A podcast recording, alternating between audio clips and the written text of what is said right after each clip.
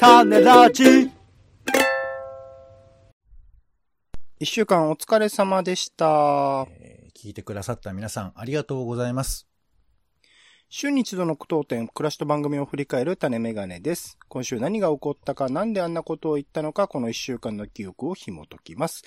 まずは暮らしの一週間、日々のちょっとした出来事や感じたことから拾っていきます。あなたもご自身の一週間を思い出しながら聞いてくださいというところで、まあ4月に入りまして、その一週間前かな、二週間前かな。まあ、桜の話とかもしたと思うんですけど、いよいよ桜が散ってきて、えー、葉桜と言いますかね、緑の桜になってきたなーっていうタイミングで、たまたまなんか桜の名所みたいな、そこを目標に行ったわけじゃないんだけど、なんか桜の名所みたいなところに行く機会があって、一つがあの上野の上野公園ですね。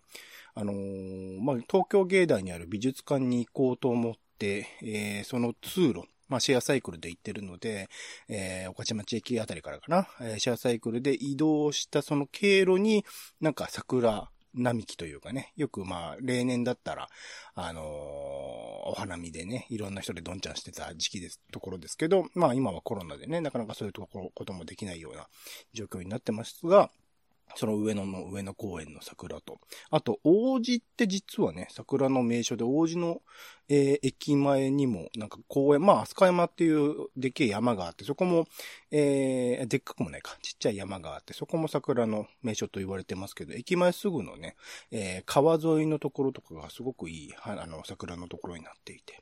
なんか葉桜で、このタイミングちょっと逃した感があったけど、でも今の時期しか見られない景色と思うとすごい貴重だったなと思うというところで、ちょっとまあ、あのーたまたま桜の名所に2回行ったというところが印象的な一週間でしたが、ポンさんいかがでしたか？一週間。なんか、桜あっという間でしたね。あっという間でした？なんか結構なんか見てた気はするんですけどね、感覚的には。そんな外出ないから、めったに。ああ、そうか。まあ、そうね。人それぞれ感じ方は違うんでしょうけど。いや、なんか、いつもより桜を見よう、見てるなって感覚もありながら、うんうん。よし、じゃあ見ようかなって本腰入れようと思ったら一気にい行っちゃったみたいなさ。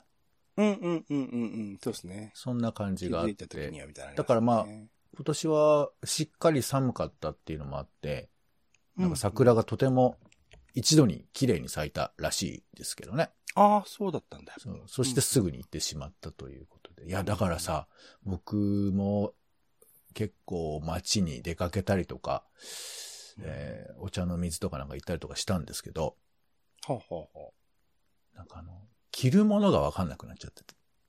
あ、あら。あの、いつも着ようと思って着れないトレンチコートを着よう着ようと思ってたんだけど、うんうん。なんかあのちょっと寒いかなと思って、少し厚手の受験生のコートみたいなやつを着て、受験生のコートね、なんとなくわかりますよ、紺色の、あの、うん紺色のやつを着て、出かけたらもう凄まじく暑くなっちゃって。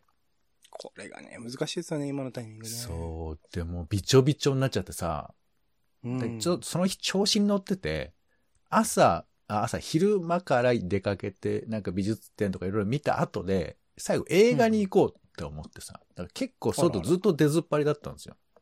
うんうんうんうん。そしたら夜めちゃくちゃ寒くなってきてさ、そうなのよね。この時期はそうなのよね。びちょびちょでしょ？中で外からどんどん寒気がやってきてさ、うんうん。もう映画見てる最中も頭ガンガンしてきちゃって。ありゃありゃありゃありゃありゃ、怖い怖い。ほんと、そしたら映画もひどい作品でさ、ひどい厳しい作品だったね、本当に。救われないような作品で。はいはいはい。本当だからね、人生だなって思いましたね。俺が俺が、こう、うまくね、あの、季節に合わせて洋服を着ているつもりが、足元取られて、頭痛くなるっていうね。そういうことだなと、勝手に人生訓を、えー思い描いておりましたけど。悪い時もあればいい時もあるからね。そうそういうもんですよね。これをまとめて採用が馬っていう言葉がありますけどね。はい。うん以上でございます。はい、採用がまで行きましょう。続いて、番組の聞きどころを付け出しツッコミを添えていく番組の一週間です。まだ聞いてない人は作品みたいに使ってみてください。まずは、週の初めの雑談コーナー、種枕ですね。今回は、あーしゃぶしゃぶ風培養肉の話とか、映画賞の権威の話とかね、しました。続きまして、種助ですね。今回は映画スパークスプラザーズ旅の始まり、そしてテンジェリ溶かす、えエンジニアリング2022などの紹介をしました。続きまして、えー想定会議という、まあ、新企画ですね。えー今回大事なものをなくしたらどうしようということで、大事なものをなくした場合を、まあ、想定してですね、まあ、過去の経験を含めてどうすればいいかということをいろいろと会議してみました。続きまして、えーメディア覗きですね。今回は2022年春で、えあ2022年春まで、まあ、3月末までで、まあ、終了した番組について振り返りました。おかずのクッキング、アウトデラックスなどなどの番組について振り返ってみました。続きまして、本から入門。今回は美味しい味の表現術という本から食レポの世界に入門してみました。最後、イベントリポートですね。今回、ポンさんが東アジアうなぎ学会第5回研究発表会をの覗いてみた話をしてくれましたが、一週間振り返って、ポンさん、聞きどころつけたツッコミいかがでしょうか？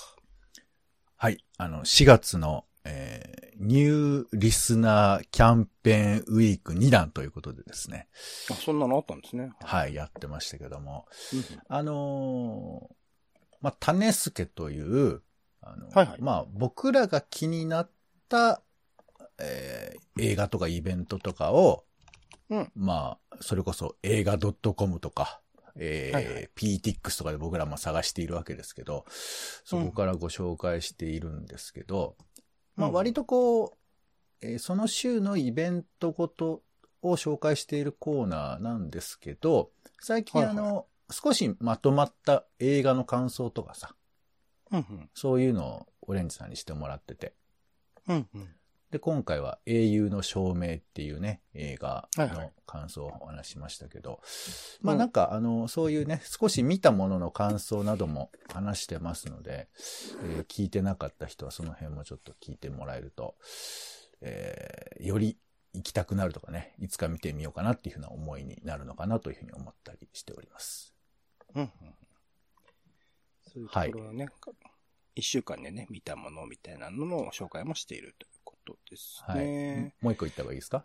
あ、いや、大丈夫です。じゃあはい僕の方からは、あーそうね、終了番組の話ですね。まあ、あのーなかなかそのね、えーピックアップするのも結構大変だったとは思うんですけど、だから逆に言うと、あの、ウィキペディアとかでね、更新してる人すげえなって、これだけチェックしてるんだなっていうところも気づきではありましたが、なんかこう、大規模な番組とかだと、なかなか個人では続けられないとは思うんですけど、いわゆる、まあ、ネット上で今 YouTube とかで、まあ、誰しもが配信できる時代において、なんか、その、すごく愛があるなら、まあ、規模が小さくなったとしても、なんか個人でネットで続けるっていう選択肢が生まれてしまった時代において、その続けないっていう番組に対する、その作り手たちの愛情ってどうなんだろうなってことはちょっと、まあ、考える。まあ、もちろん希望的に難しいとか、ギャランティー的に難しいとかっていうところは当然あると思うんだけど、なんか、あの、あらゆる可能性が個人に広がっている時代において、そこら辺も、なんか視聴者側としてとか、あとまあラジオとか特にね、ラジオとか普通にポッドキャストとかでそれ続けてやればいいんじゃないのみたいな話で、あの、大沢ゆりさんの番組はポッドキャストでやるみたいな話を聞きますんで、なんかそこら辺の選択肢として生まれてしまったがゆえに視聴者がとかがいろいろもやもや考えてしまうところはあるよなっていうのはちょっと思った回でしたね。ポンさんこの回いかがでした？かあのーなんか僕は実はこのね、あの番組の、えーお別れ会っていうのをや、やり、やりたいと思ってやったんですけど、うん。なんか終わるのって必要なのかなってすごく思ってもいるんですよ。やっぱりなんかこう、なんつうのかな。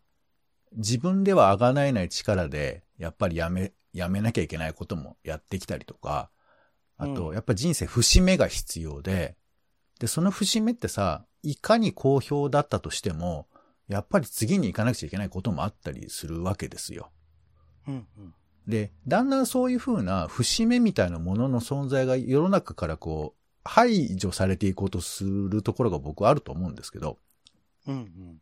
こいや、いいコンテンツなんから続ければいいじゃないかっていう、そういう理屈だとかも、まあもちろんそれは分からなくもないんだけど、うんなんかやっぱり終わりが来るっていうことの意味みたいなものも僕らはこう大事にしていかないと、なんかこう、うんなんつうの、それよくわかんないんだけどね、その、が学校を卒業するときに涙を流す意味みたいなこととかと同じかもしれないんですけど、センチメンタリズムなのかもしれないんだけど、なんか最終回っていうもののロマンチズムみたいなものとかは、もうちょっと考えてもいいのかなとかね。なんかそんなことも思ったりもしましたね。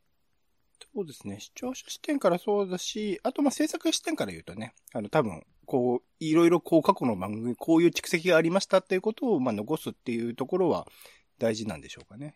ね。そう、だから本当に YouTuber の最終回っていうのが、どんな風にするのかなと思うよね。フェードは、みんなも、まあ、謝謝罪して終わるってよくあるんじゃないですいか。やいやいやいや、だから、はいすいませんでしたちゃんと華々しく終わる。初めてのスーツを着込んでっていうのあるんじゃないですか。本当に印象悪すぎるよ。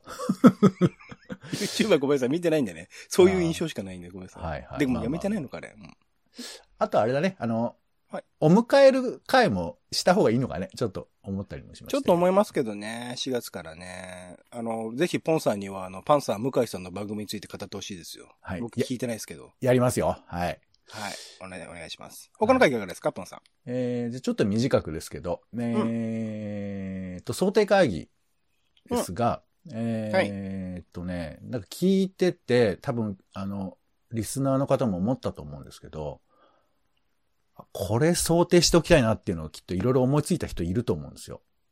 うん、うん。例えばあの、道端で漏らしちゃったとかさ。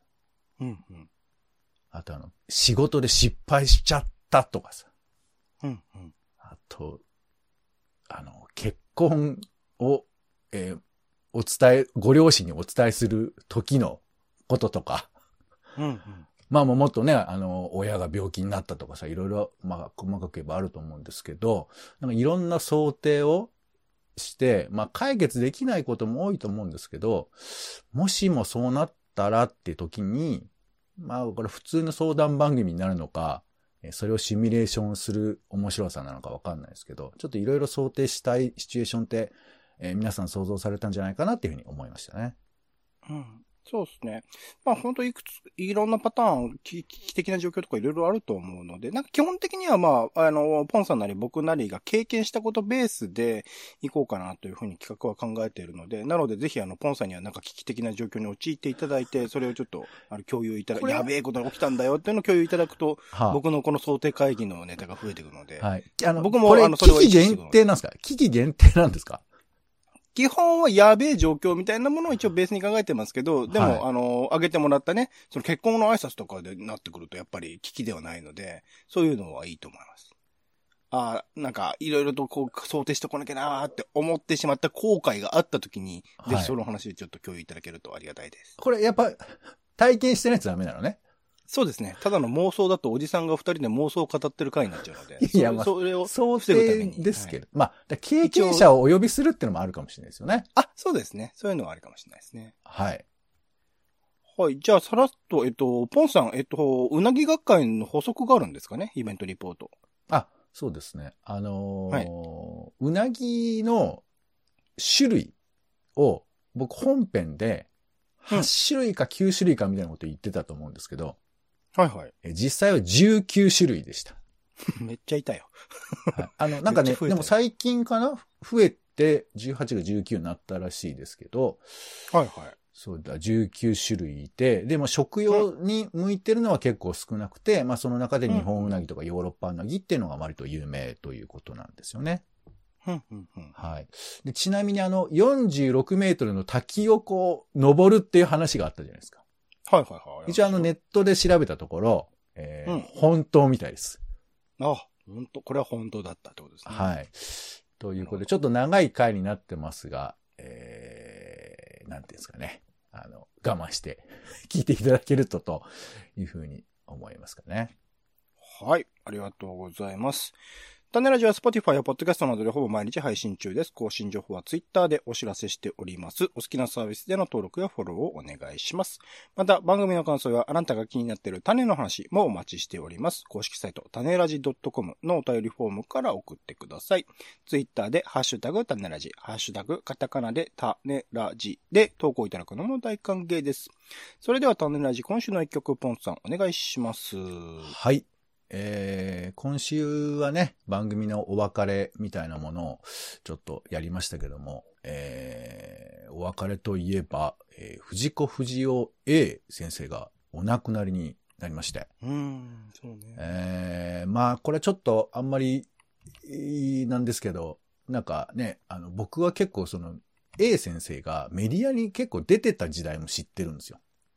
ああ、そうなんだ。あの、ギミアブレイクとかね、もう古いからわかんないと思いますけど、なんか大橋巨船とかが、とか仲良くて、結構その、出てて、えっ、と、笑うセールスマンっていうのがその、毎週2時間やってたその、ワイド番組みたいな中にちょろっと入ってて、だから大人、うん大人向けのアニメっていうのがそこで、えーうん感じたりとかしてたんですけどね。だからそういう枠組みって実は初めてなんじゃないかなと思うよね。なんか、あのそれはその当時において。そうそうそう、おじさんとかがそういうふうに見せるみたいなね、番組でしたけど。うんうんまあ、F 先生との関係とかいろいろ、まあ話はあって、なんかね、二人組でやってるっていうのも非常にこう、燃えるところではあるんですが、まあ漫画道ですよね。そうそうそう。なんか二人っていいなっていう話はまたいつかしたいと思いますが、まあそんな、うん。えー A 先生を送るにはということで、うん、考えたんですけど、まあちょっとごめんなさい、うん。偏ってますけど、1980年版の怪物くん。うんえー。はい。これも、これさらに前に白黒のものもあったりするんで、まあちょっと、うん。本当に本域の人にはちょっと恐縮なんですが、まあ僕の青春時代だったということも含めて、えーうん怪物くんの曲、えーこれね、悩んだんですけど、オープニングが愉快痛快怪物くん。で、俺たちが、えーエンディングが俺たちは怪物3人組を。どっちもね、まあ、あ俺だけかな、切ないのよ。結構涙出てきちゃうのよ。なんでかわかんないんだけど。怪物くんだからね、まあね。小。林亜生の多分、曲がいいのかなって思うんですけど、うんうん。シンプルな詩も、実はこれ藤子先生が書いてたりするんですけど。あら、え、そうなの？え、そうなんです。藤あ、藤川 A 先生ね、そうだよね。はい。ということで、えー今回はまあ、あえていきましょうかね。愉快痛快怪物くん。あのね、えーまあ、いろいろ調べてもらえると、このオープニングで3匹がめちゃくちゃ喋るんですよ。あの、余計なことを。で、それを、いなす野沢な雅子こと怪物くんのくだり、そこをちゃんと聞いていただいて、えーまあ、はい、楽しんでいただければなということで、今回は愉快痛快怪物くんです。はい、ありがとうございます。種のメガネ以上でございます。今週も一週間ありがとうございました。お相手はオレンジと、えー、風邪ひく、あの、なんか気候の変化がね、激しい4月ですが、ここを乗り越えていかないと5月大変だということを聞きましたんで、頑張っていきましょう。ポンでした。